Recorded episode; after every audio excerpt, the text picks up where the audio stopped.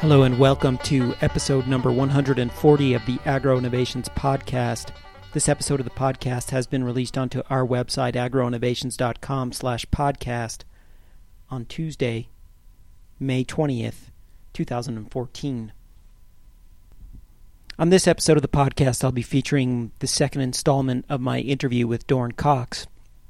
This is the last of the 2011 2012 interviews that were in the archive before the extended hiatus of the Agro Innovations podcast. I have a lot of other interviews now in the archive that are much more recent. I haven't done too many interviews recently because I did quite a few uh, just a few months ago with some great folks, um, and those are coming up here shortly. So stay tuned for those. If you like the Agro Innovations podcast and would like to support it, please click on the PayPal donate button in the right hand side of the website agroinnovations.com. Now, here's my interview with farm hack pioneer, New Hampshire farmer, and open source advocate Dorn Cox. I also wonder um, if you could talk about how open source is such a critical piece of this. I mean, could could you explain to, to listeners the rationale behind open source and how the idea and the spirit of open source fits into this broader vision that you have? Sure. I mean, I think most fundamentally uh, that uh, open the the open source ag technology. If you if you just imagine it like a Wikipedia for agricultural uh, technology, uh, but for mechanical devices. Uh, that's sort of the very shorthand way of uh, talking about it. But what we want to do is promote an economy that's that's focused on uh, deriving product, uh, pr- sorry, profit from production rather than protection. So that instead of protecting ideas and deriving uh, profit from limiting access to it, uh, the idea is that if we all uh, contribute to improving our production processes and we focus instead on uh, producing more and better and more efficiently locally and deriving our livelihoods from that, that everybody is better off.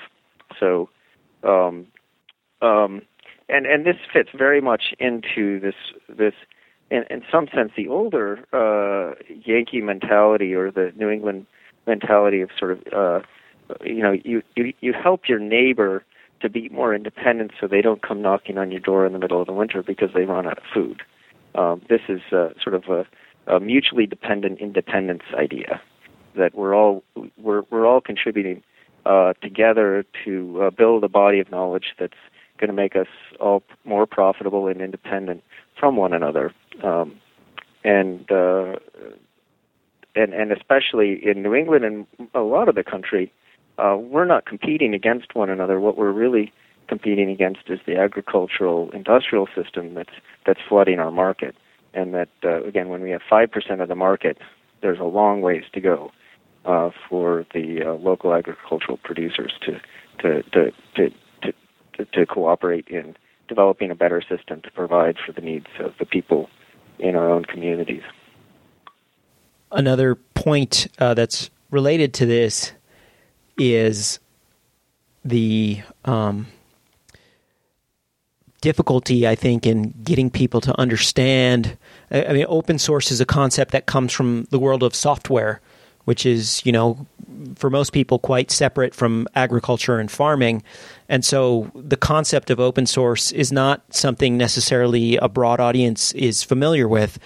Have you had problems conveying this concept of open source to people, or is it something that people just intuitively grasp right away? I guess most of the people I've encountered are familiar enough with uh, uh, with Wikipedia that that's enough of a an entry into it. Um, so and and and and and maybe I'm I'm losing people on the way, but I I haven't I, I'm not aware of it anyway. I think another big obstacle to this uh, open source appropriate technology revolution is capital. Uh, the financing and the access to capital has always been kind of a thorn in the side of open source technology. uh, in the software arena, they've managed to build software as a service so that they can deal with that to to a greater extent. But in the agricultural implement area and the hardware area in general, it's been more problematic. What do you see are some of the challenges on the capital and financing end of things? And how is this going to be resolved? Or is it just something that's going to have to continue to be a low capital enterprise, or will people be able to come together and put together the financing that's needed to really supercharge yeah. this? I mean, I think there there are some creative models that are just being developed now um, for uh, for for financing sort of the research and development side. But I think there's a lot of research and the development that already happens on farm uh, that where the farmers are taking 100% of the risk and have no no feedback. And if they're and so this is I, I see open source uh, farm equipment development uh, as as being a, a social contract and, and part of the open source community ethos is that if you take from you know the knowledge base that you also give give back any improvements that you have but you're recognizing that uh, if you can save a season of doing something in you know poorly or making trying an approach and not having it work through interactions with uh, other folks you have an, an and but it's something that you're going to do anyway. You it's that's that's the key is that you're going to get uh, value out you're going to you're you're already trying an approach um, and that your interaction with the community is actually reducing the risk of the approach you're taking. Um, so that's that's your contract uh, with with the open source community. Um, you've already committed to to some sort of risk. You're doing your own research and development already. This is uh, just making it go a little faster uh, and reducing uh, the risk of, of failure somewhat. Or if you fail, you're able to contribute back to the rest of the community uh, so that they don't have to, uh, they can benefit from your your uh, mistakes because it is different than software. You do have higher hardwood costs. You've got steel and welding gas and everything else that you're spending uh, in engineering time and fabrication time uh, that's put into each iteration. So it, it is a challenge. Um, but uh, the, the key is that it's it's something that that you're that that each operation has an immediate need for themselves already. It's not identifying a market where you have to then sell it somewhere else. It's going to be that device is going to be used on farm for a need that's already there. So you're not trying to market it. I guess is the, the key. One of the things that you mentioned to me as you and I chatted briefly at the Cavera conference was this need to have, you know, basically CNC machines that can just read these parts from some repository somewhere on the internet or on a CD and then just basically cut them or print them or whatever. Um, can you tell us about this vision of open source CNC machines fabricating these parts? Sure, that's that's sort of the next step. I mean, right now, uh, you know, we're looking with the with the Farm Hack website when we get that uh, uh, launched uh, to have at least CAD files, but those can be translated into computer uh, CAM files, which is machine language, uh, so that the uh, uh, components can be automatically cut out, and that dramatically reduces the the cost of of production of uh, machine components. Often, if you take a a design into a machine shop, at least my experience has been it's about 50% of the cost is getting them to to code their uh, their milling machine to cut it out. If you can just hand them the finished code, uh, then the cost of production for each additional copy goes way down.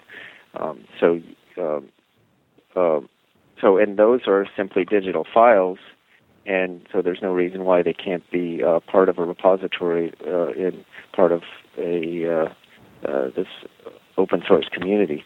So, in addition to having general device descriptions uh, on online and and uh, and that explain how a device works, you can also have these files that can be handed right off to your local machinist. I'm glad that other people are, are thinking about that as well.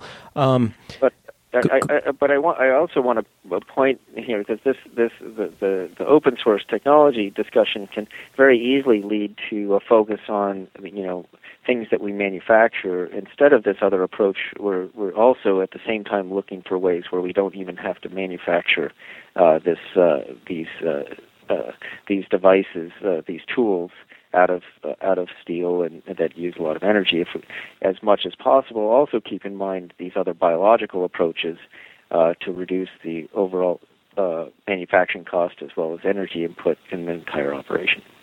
So th- these uses of uh, planting cover crops and to substitute for weed suppression and herbicides and and tillage, I, I think can't be overestimated.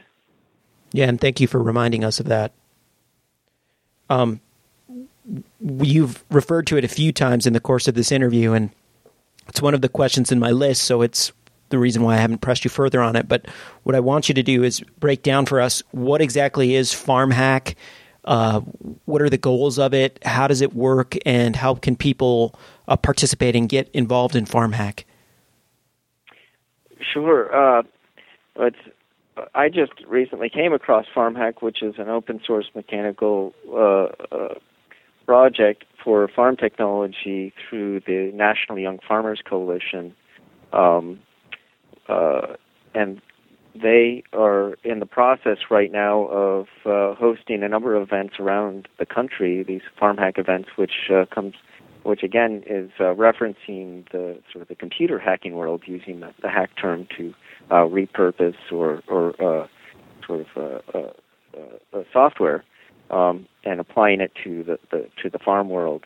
Um, and they posted a number of events, and they're in the process of developing a much more sophisticated website, which will do a number of the things that we've talked about today with providing a forum for documenting existing farm devices to the point where they can be reproduced anywhere in the world, as as well as uh, provide a community uh, for developing these and exchanging ideas. Um, and uh, um, and I I expect that over the next six months that that, that new site will will be live and, and testable, and, and we'll we'll start to see some examples of these. I know uh, GreenStart plans on using that format to document its open source biodiesel processor. We have a farm scale oat dehuller, a uh, um, couple other devices, uh, the oilseed press and uh, pellet mill are probably on the list.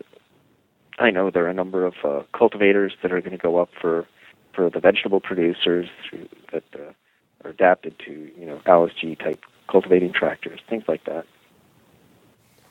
Well, one of the things that uh, a couple of things that could be included there is some of the work of the Full Belly Project, who they've worked with um, more human powered machines for more of a third world context, but they've built some nutshellers and and uh, some bicycle powered machines. They're all exactly. open source and as well. The, the work that they're doing right now is to make the you know the the core platform uh, solid enough that it can it can take uh, as uh, it can uh, it can uh, handle a much larger community that that um, and uh, handle lots of different projects uh, in in uh, in an easy to manage way. Well, this is something that I've been advocating for for at least five years now, and I don't know if anybody has actually read any of the things that I've written or uh, you know, listen to any of the podcasts uh, in terms of the people who are involved in this, but I'm very happy to see this taking off regardless, and uh, it's very exciting. Yeah, I, I, I'm extremely excited about it. It's something that uh, I was, you know, it's something that uh, from the earlier earliest days in the biodiesel community, which was mostly uh, housed, the open source was mostly just housed on on forums all over the internet uh, we you know we certainly played around with these ideas uh, you know six or eight years ago, um, and so I was extremely excited to come across the the, the National Young uh, Young Farmers Coalition concept uh, with a, a, a national forum, so that uh, is broader than just a, a single uh, you know specialty area. It's not just vegetable growers, and it's not biodiesel enthusiasts. It's it's really uh, uh, cuts across uh, a much larger spectrum, which I think is important because the, the same principles apply uh, whether you're building an oat dehuller or or a cultivating, you know, tractor adapt uh, uh, adapter. Now, do you see many people working on the on the software slash hardware aspect of things, like you know, actually working on the CNC machines to to build the parts or or any of that uh, for a farm uh, oriented purpose, or is that not happening, or, are you not aware of anything like that that's happening? Well, I, I think that the challenge will be simply getting the designs uh, translated into uh, CNC. So it will be up to folks who, when they have it manufactured, to ask for the code and then have the ability to post it. Um, so, uh, but there are other folks who are working particularly on farm software, which is also very uh, easy to move into the open source world. There's a, a lot of standards for that already. Um, and there's an interface between software and hardware, especially with uh, what they call the Arduino chipset where they're looking at developing uh, electronic farm solutions for automating, uh, especially greenhouse processes, but a lot of processes for irrigation and uh, uh, and uh, and ventilation and and and things like that. Uh, one of the things that you and I discussed at the Kavera conference as well was, oh, well, before I ask you about that, uh, what would you anybody who's listening to this who's excited about FarmHack, uh, what would you recommend they do to, to get involved? I, I would recommend uh, going to the uh, National Young Farmers Coalition website and uh, and and signing up. And uh, right now, it's more of a, a blog post, uh, or if they're interested in in talking to me more directly about it, I'm happy happy to do that. It's uh, the, the Young Farmers Coalition website is not my own, um, but I am excited about being involved and and being part of uh, and developing a sort of a, a standard uh, to work through. Um, so. Uh, one more thing is that uh, the National Young Farmers Coalition website will post uh, future farm hack events because this is not entirely an online community. This is also about uh, getting people together to further the creative process. So they are hosting them around the country, and uh, um, and uh, if uh, folks are interested in hosting an event in their area and getting people together to uh, further this process, then that organization would be the one to coordinate on that. If they're interested in uh, in in uh, doing things in the Northeast. Uh, Green Start has hosted one event, and we're, we're interested in certainly hosting more. And uh, they can find out more information there at uh, greenstartnh.org. Well, I will link to both of those websites in the show notes for this episode of the podcast. Um, one of the things we were talking about is uh, sh- modifying shipping containers to make these technologies more mobile um, and making them perhaps more modular in the version of you attaching them to a trailer. Uh, what are your thoughts on this idea, and is this practical, and, and is this something that makes sense to do or, or not? I, I, certainly think that developing trailer-based systems is, is an excellent approach. Um, building systems that are are not fixed and can be moved from farm to farm is certainly something that uh, we've spent a lot of effort on and, and see as as an important uh, approach and and a way for uh, neighbors to collaborate. Um, where uh, certainly that's the approach we've taken with the biodiesel as well as the oilseed press and, and pellet mill. Um, we've uh, ended up going to a more fixed up, fixed approach with uh, grist mill and flour milling, but uh, um, I see, I, I certainly see uh, that building in a modular way enables for more uh, flexibility and, and, innovation, and I think that, that that's uh, that's something that uh, should be always a design objective. Just wanted to say that uh, one thing that if folks are interested in farm hack events, that uh, they will be posted on the National Young Farmers Coalition website. Uh, but if they're interested in hosting an event, they should also get in touch um, because this is very much a collaborative process, and it's uh, and it's about uh, getting folks together in in your region. So uh, I, I would encourage uh, listeners to, to go ahead and, and do that um, and and develop that community in, in their locality. And if they're interested in doing things in the Northeast region, that they should feel free to get in touch with uh, us at Green Start. We've hosted one Farm Hack event, and we're looking forward to doing more. Um, and if they have particular ideas or needs, uh, that they should uh, also send them send them along been talking for almost about an hour now, and I wonder if there's anything else that I didn't ask you about that you'd like to talk about, or or anything um, that you really would like to make listeners aware of. Well, I, I guess uh, the, the, the biggest message that I always that uh, that motivates me, um, especially in sort of the national uh, discussion about agriculture and uh, especially in the context of uh, discussion around climate change and energy, is uh, is sort of repositioning where where agriculture sees itself in relationship to uh, to uh, climate change and energy. Um, I really think that uh, that we hear a lot about the the surplus of uh, carbon in the atmosphere and global warming, but uh, we don't hear so much about the other side of that equation that there that uh, that there's the deficit of carbon in the soil, and that's actually something that we know how to do, and we profit by uh, by working on and improving. And it has very little. It, it, it, you can benefit from this with or without climate change, and it's something that if the climate wasn't changing, we should be working on anyway.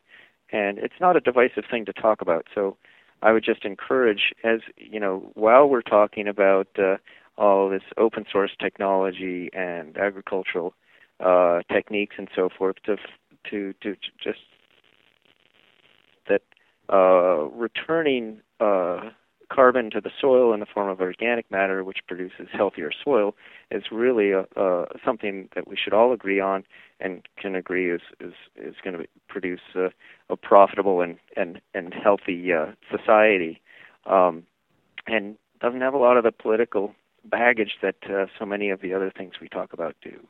So I, I guess that's that's one of the primary motivation motiv- uh, uh, motivators for in in my life, and I just want to make sure that I I share that. Well, I thank you for that, and it's a message I think that will resonate well with many of the listeners, as many of the programs that we've done in the past have had this sort of apolitical nature to them, and in the same way that you described that so many of these things just make us healthier and happier and have better, stronger communities. Why wouldn't people want to do them? Right. Well, Dorn Cox, I'd like to thank you for joining us today on this episode of the Agro Innovations Podcast. I'd like to thank you for the great work you're doing, uh, for the open source approach that you're taking, which is needed and um, in short supply in some sectors, but it's very encouraging to see it cropping up here and there, especially amongst young farmers and ranchers. And uh, I'd like to thank you for the work that you're doing out there in New Hampshire as well. Well, thank you uh, very much for having me. It's been a pleasure.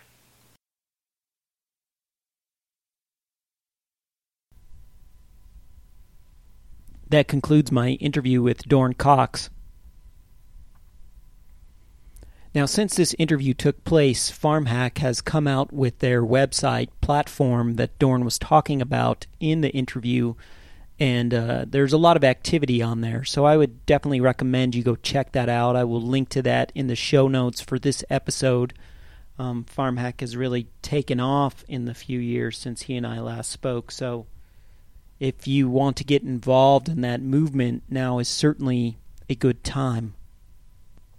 And in fact, I believe you could host a farm hack event in your community and really start to build that farm hack community around the country, regardless of where you're located. If you're in a rural area or a suburban or urban area, I think uh, there are many different types of tools that um, can serve this community.